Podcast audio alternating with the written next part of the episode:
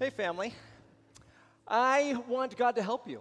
I want God to help you with whatever's going on and whatever challenges you're facing. I want Him to hear and, and to act. So I'm going to start by blessing. I'm going to bless you now. I bless you in the name of Jesus, that you would know Jesus more wonderfully. I, bless you that you would receive healing if you need healing in your body, in your mind, in your emotions, in your spirit.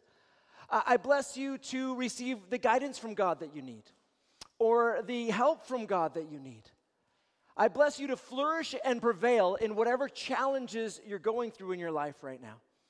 And I bless you, again, whatever's going on, to feel hope, to feel joy, to feel love, to feel peace. I bless you with that. In the name of Jesus, may it be. Amen. All right, family, welcome back to our study on Moses. I got a, a picture here, a mapish, picture-ish screenshot from Google Earthish thing. Uh, it is Google Earth Map. We are studying Moses, and specifically, we're looking at his time at Mount Sinai. Previously, we have seen them exit from Egypt last autumn, and then, not this last autumn, we talked about it last autumn. And then they went through the Red Sea, and we have found ourselves at Mount Sinai in Saudi Arabia, in the ancient land of Midian, where the Bible places it. We know we're in the right place because, as we've seen over the last many weeks, the archaeology is indisputable, and we've seen all kinds of pictures of, of, of things that have taken place here at Mount Sinai. Today, we come to this awful moment like a terrible terrible moment it, unbelievable when it comes it comes to this moment where the nation makes a golden cow and starts worshiping it you know like oh mighty cow thank you you know that it, it's it's this awful moment and and they have just so we remember they have seen Yahweh, God of the Bible, at least manifest, manifest hidden in this fire on top of the mountain, this billowing smoke, thunder, lightning, earthquakes. They have heard him declare in chapter 20 the Ten Commandments. You will have no other gods besides me. You will not make an idol for you. Like they've heard this, and yet here they are within these short period of time making a golden it's unbelievable anyways last week we talked about how the elders of israel and moses aaron nadab and abihu his oldest two sons aaron's oldest two sons they had a meal with god up on the mountain on this plateau and they saw god okay that's that was the previous story to that since then that was chapter 24 since then moses has been up on the mountain receiving directions about how to build a tabernacle and things like that, all within a 40 day period. But the last story we talked about last week is, is the context for the, going into this golden calf story. And so I want to re- read the very last couple verses or near the end of the last couple of verses of chapter 24 in Exodus because this is the context for the story we're going to talk about today. At the end of chapter 24, while they're feasting and eating and drinking with God, with God, whom they can see, it says this in verse 16 The glory of the Lord settled on Mount Sinai, and the cloud covered it for six days. On the seventh day, he, God, called to Moses from the cloud. The appearance of the Lord's glory to the Israelites, this is what they can see from, from this valley here, was like a consuming fire on the mountaintop. Moses entered the cloud as he went up the mountain. He remained on the mountain 40 days and 40 nights. The visual context for the golden calf story is a burning mountaintop, right? It's right there. Now, uh, oh, I'm so frustrated by this story, guys. It's incredible. Uh, but let me, let me read so that I can get more irritated at what happens here. Again, there's that fire, there's the smoke, there is, the elders have just had a meal with God. Moses goes up there, verse chapter 32, verse 1. When the people saw that Moses delayed in coming down from the mountain, they gathered around Aaron and said to him, Come, make gods for us who will go before us because this Moses, the man who brought us up from the land of Egypt, we don't know what's happened to him. Aaron replied to them, No, that's not what he said. Take off the gold rings that are on the ears of your wives, your sons, and your daughters, and bring them to me. So all the people took off the gold rings that were on their ears and brought them to Aaron.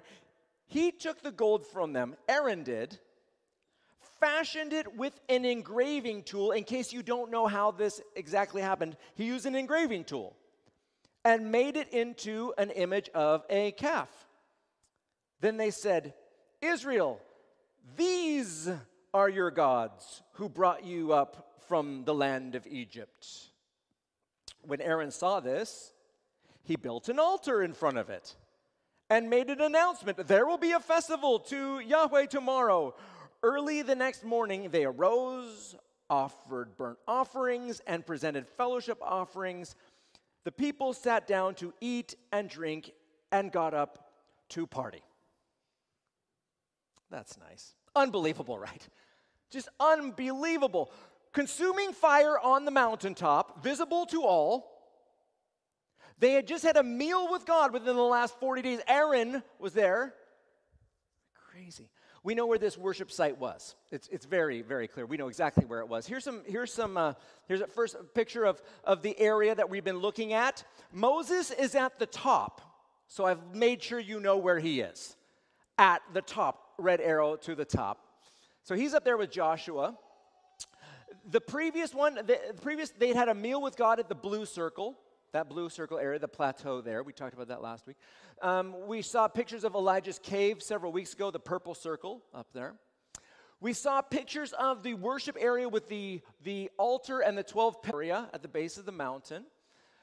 Also, many weeks ago, we saw pictures of the boundary markers, which which are there where those red lines are, and they, they probably went a lot further than that, but we know that they were there because we can see them and they're still painted on with warning signs uh, at least on the side that hasn't been exposed to rain with this red. That, that's there in that area. I also made a little bit more visible um, just the blue area, the, the, the, stream coming down the, the mountain, and where the water was settling at this time. You can see it on Google Earth, but I just made it a little bit more blue so that we can make sure we know where it is. And I just highlight that because, flash forward, Moses isn't going to love this moment. He's going to grind this golden calf into powder, again, giving the story away way ahead of time, and he's going to put it in the water and make them drink it there, that's, that's where the water is.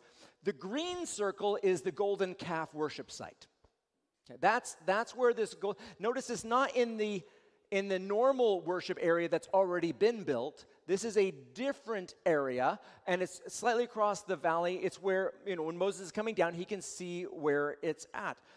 Here is um, some pictures of that site. Now, the top one, again, you can see the fence. All these areas are fenced off, but this one's very easy to see because the fence is just right up against the area. So it's not hard to, to see this area. So they, they stuck the cow, calf, on top of the stone platform, right? So everyone can see it. And they got it up there to, to worship the, the mighty cow. And, and so they have it up on that, that platform there. And then uh, on the left of that top picture, they got it on the platform.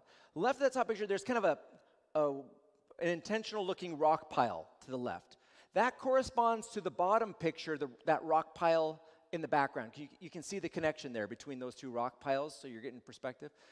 And what you have in the foreground of that bottom picture is the altar site. Now, we've looked at what some altar, rock altar sites look like, sacrifice altar sites look like. Um, so you have that there, just kind of as the Bible describes. You've got the, the place, the, the, the pedestal where the um, cow is, and then you've got that worship area below. I added this picture just I didn't, I didn't talk about this at Southside just for time, but this next picture here is a picture of the top of this area.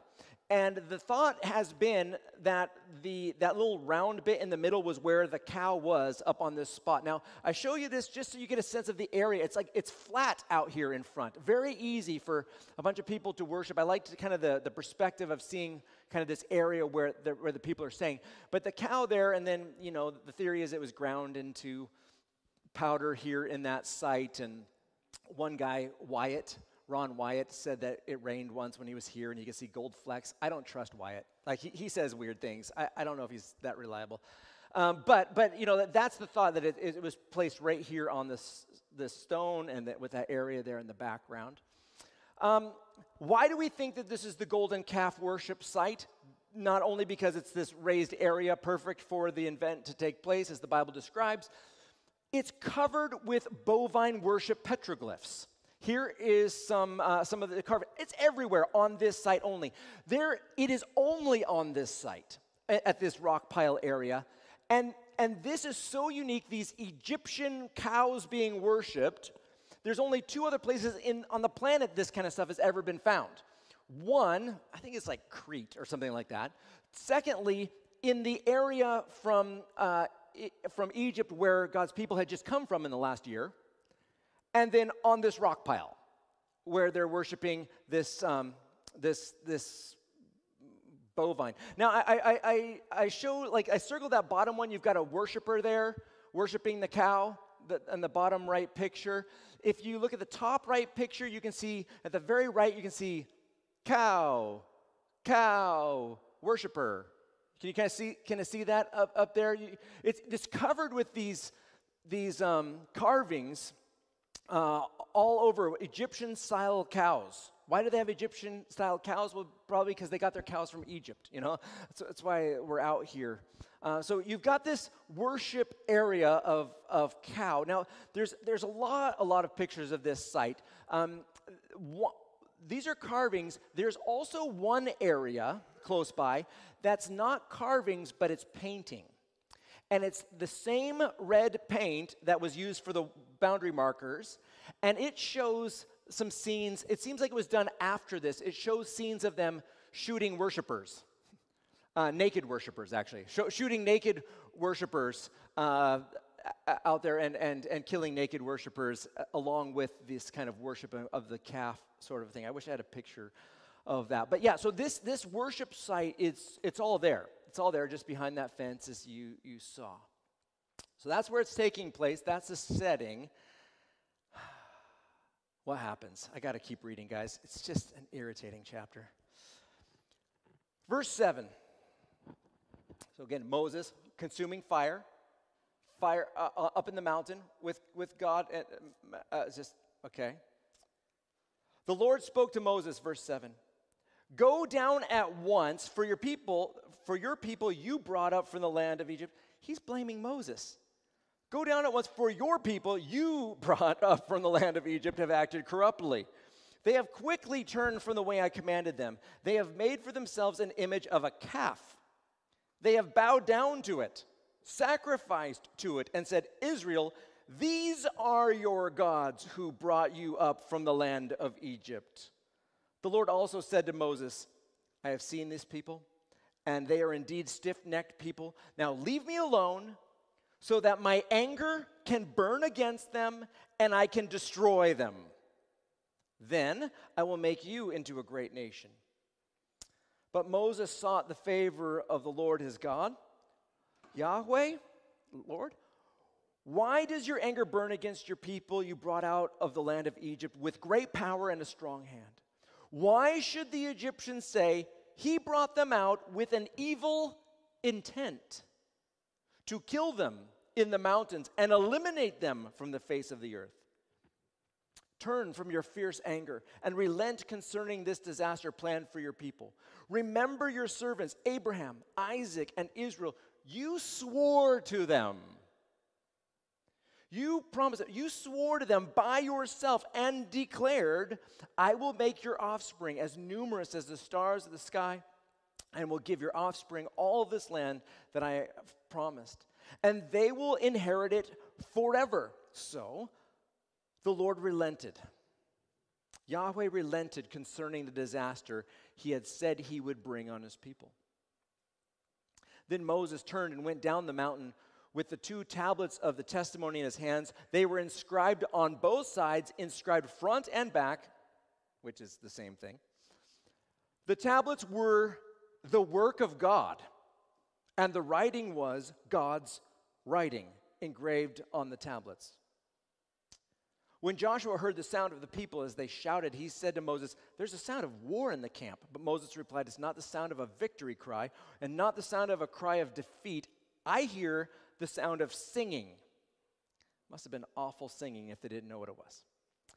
And he approached the camp and saw the calf and the dancing, Moses became enraged and threw the tablets out of his hands, smashing them at the base of the mountain. He took the calf they had made, burned it up, and ground it to powder. He scattered the powder over the surface of the water and forced the Israelites to drink the water. Then Moses asked Aaron, What did these people do to you that you have led them into such a grave sin? Don't be enraged, my lord, Aaron replied. You yourself know that the people are intent on evil. They said to me, Make gods for us who will go before us, because this Moses, the man who brought us up from the land of Egypt, we don't know what has happened to him. So I said to them, Whoever has gold, take it off. And they gave it to me. When I threw it into the fire, out came this calf. Moses said, You idiot. No. Moses saw that the people were out of control, for Aaron had let them get out of control, making them a laughing stock to their enemies. And Moses stood at the camp's entrance and said, Whoever is for Yahweh, whoever is for the Lord, come to me. And all the Levites gathered around him. He told them, This is what Yahweh, the God of Israel, says Every man fasten his sword to his side, go back and forth through the camp from the entrance to entrance, and each of you kill his brother, his friend, and his neighbor. The Levites did as Moses commanded, and about 3,000 men fell dead that day among the people. Afterward, Moses said, Today you have been dedicated to the Lord, since each man went against his son and his brother. Therefore, you have brought a blessing on yourselves today. The following day, Moses said to the people, You have committed a grave sin. Now I will go up to the Lord. Perhaps I will be able to atone for your sin. So Moses returned to the Lord and said, Oh, these people have committed a grave sin. They have made a God of gold for themselves. Now, if you would only forgive their sin, but if not, please erase me from the book you have written. The Lord replied to Moses, Whoever has sinned against me, I will erase from my book. Now go, lead the people to the place I told you about. See, my angel will go before you, but on the day I settle accounts, I will hold them accountable for their sin. And the Lord inflicted a plague on the people for what they did with the calf Aaron had made. Who made it? Aaron. Aaron had made it. Ah, such a shocking story, right? Such a, especially, you know, in chapter 20, they've heard God on the mountain declare no other gods, no, make, not making any idols. And, and okay, it's awful. There's so much I want to say in this chapter. Uh, I could preach three uh, actually, I was thinking four, a fourth message I could preach in this chapter alone, but I don't have time for that right now. So, what I need to do today is I need to give you three starter messages. I'm going to give you three starter lessons, and I'm going to just trust that one of these three lessons is for you to pursue further. One of these thoughts I want you to kind of carry with you and see like which one of these thoughts from this chapter is something I need to chew more on this week. And maybe in this passage or maybe think more about one of these three thoughts. Which one is for you? The first lesson that might be for you is a warning about delay. A warning about our propensity to give up on following God when things aren't happening fast enough in our opinion. There's a strong warning about that here in the story because in verse 1, it started with the words, when the people saw that Moses delayed. That's, that's the whole context. When the people saw that Moses delayed in coming down from the mountain, he was up there for more than a month, okay, 40 days and, and 40 nights. And, and they're looking up there at that consuming fire and smoke saying, we don't really know what happened to, to Moses, Moses anymore. It's amazing how you can be so terrified of God's manifest presence and then start taking it for granted. Even, even this, it's, it's incredible. And so they gathered around Aaron and they, they asked him to make gods for them.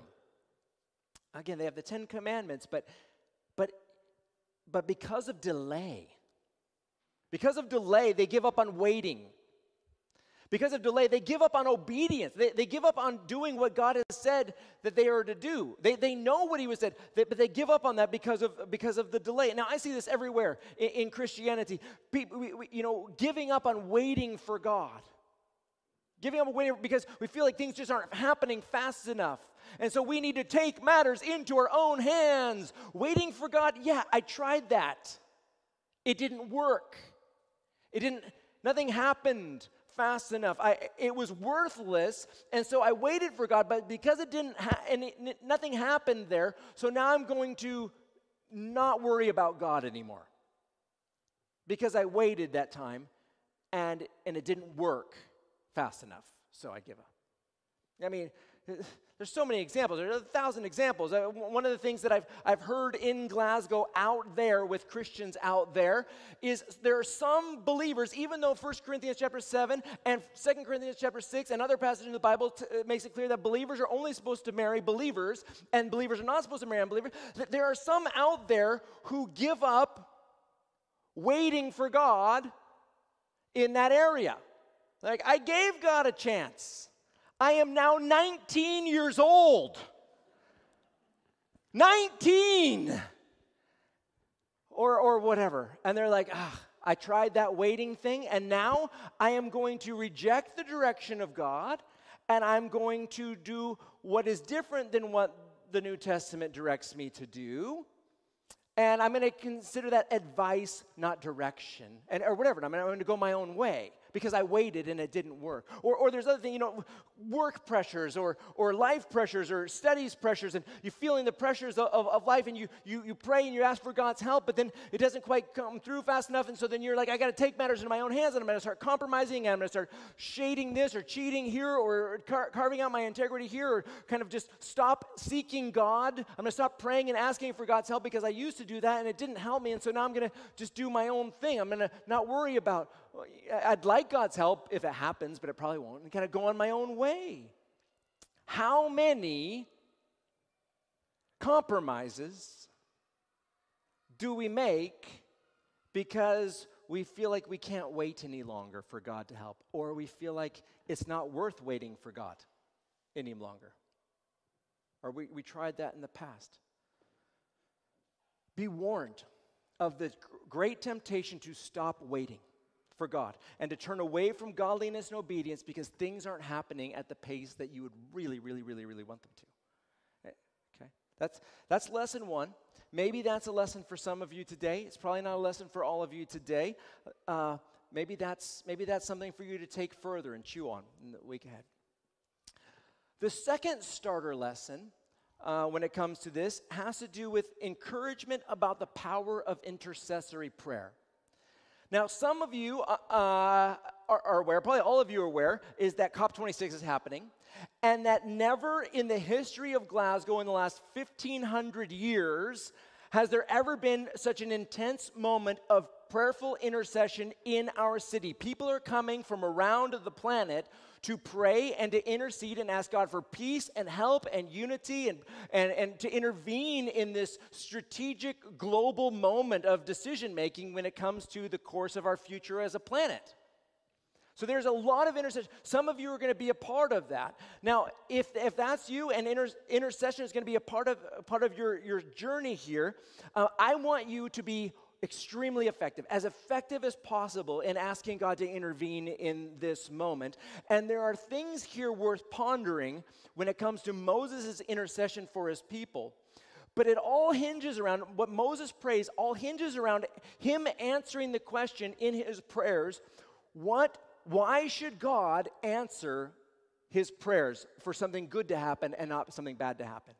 Why should God answer prayers? If you are go through these next two weeks and you're going to be a praying and intercessor, and, you, and that question sticks in your mind as how you pray for, for this moment, God, you should answer these prayers because because you because you created this. Have compassion on your creation because, because people, the work of your hands, and, and your like for, for these good reasons. Have these reasons why God should answer your prayers. For Moses, he's making an appeal for mercy.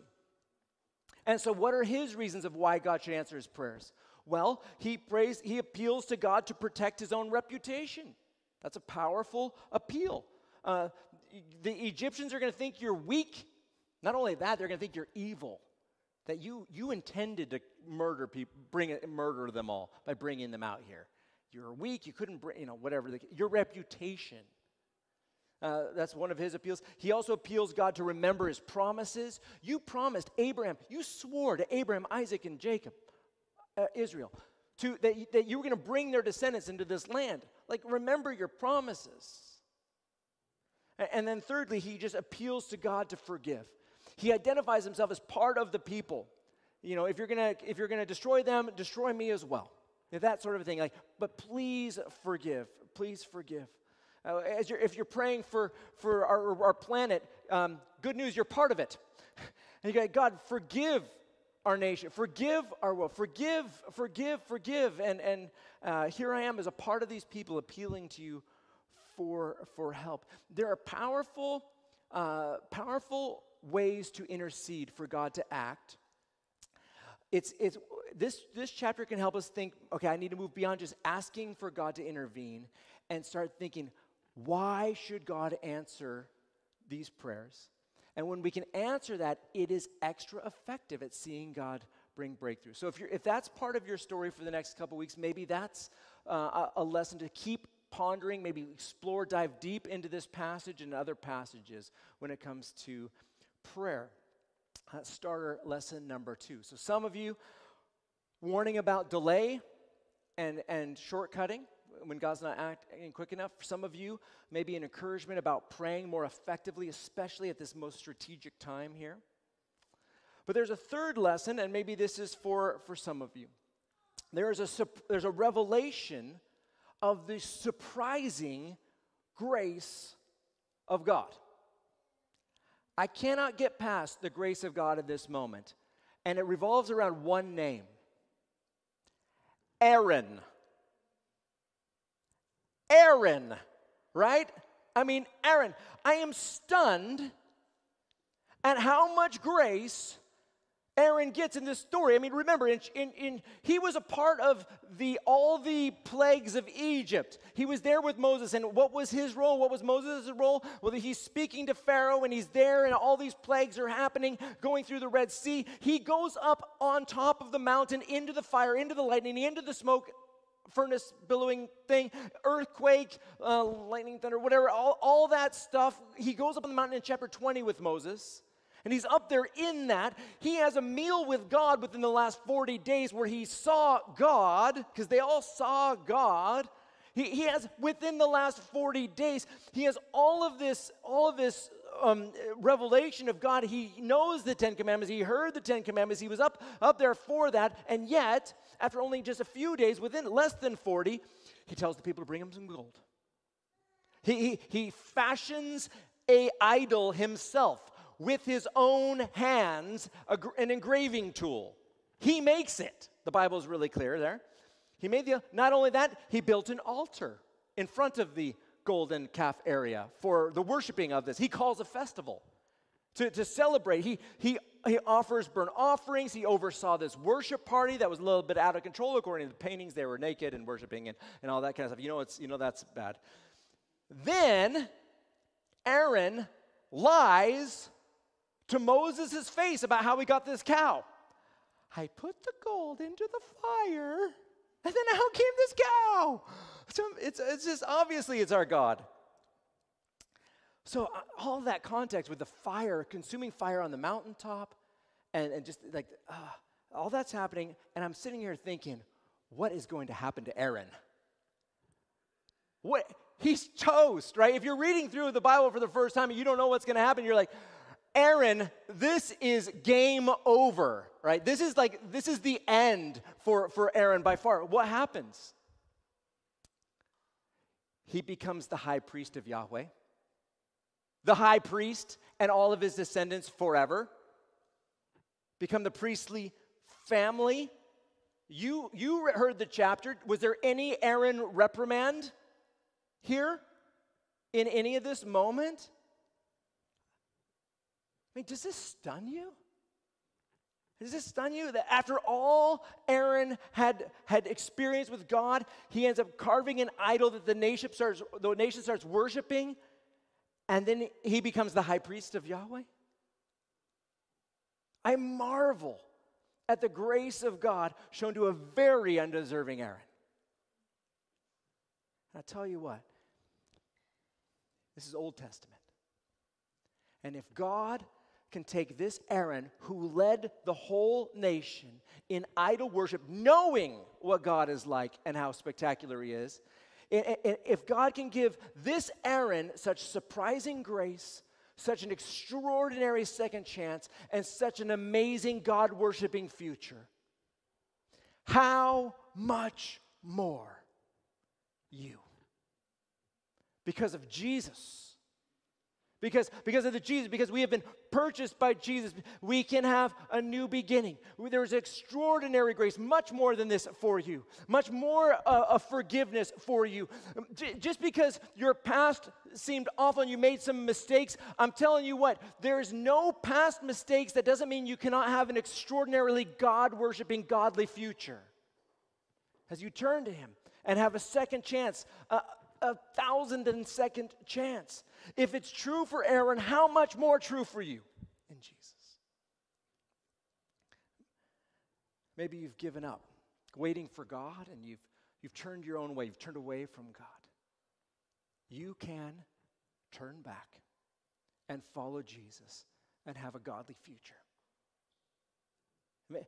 No matter how badly you've messed up, there's a second chance again for you. You need to do that? Do you need to return to Jesus? Is that the lesson for you?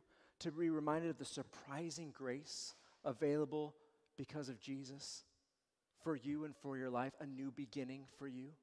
The challenge today is which of these three lessons is your starter lesson for your thinking this week?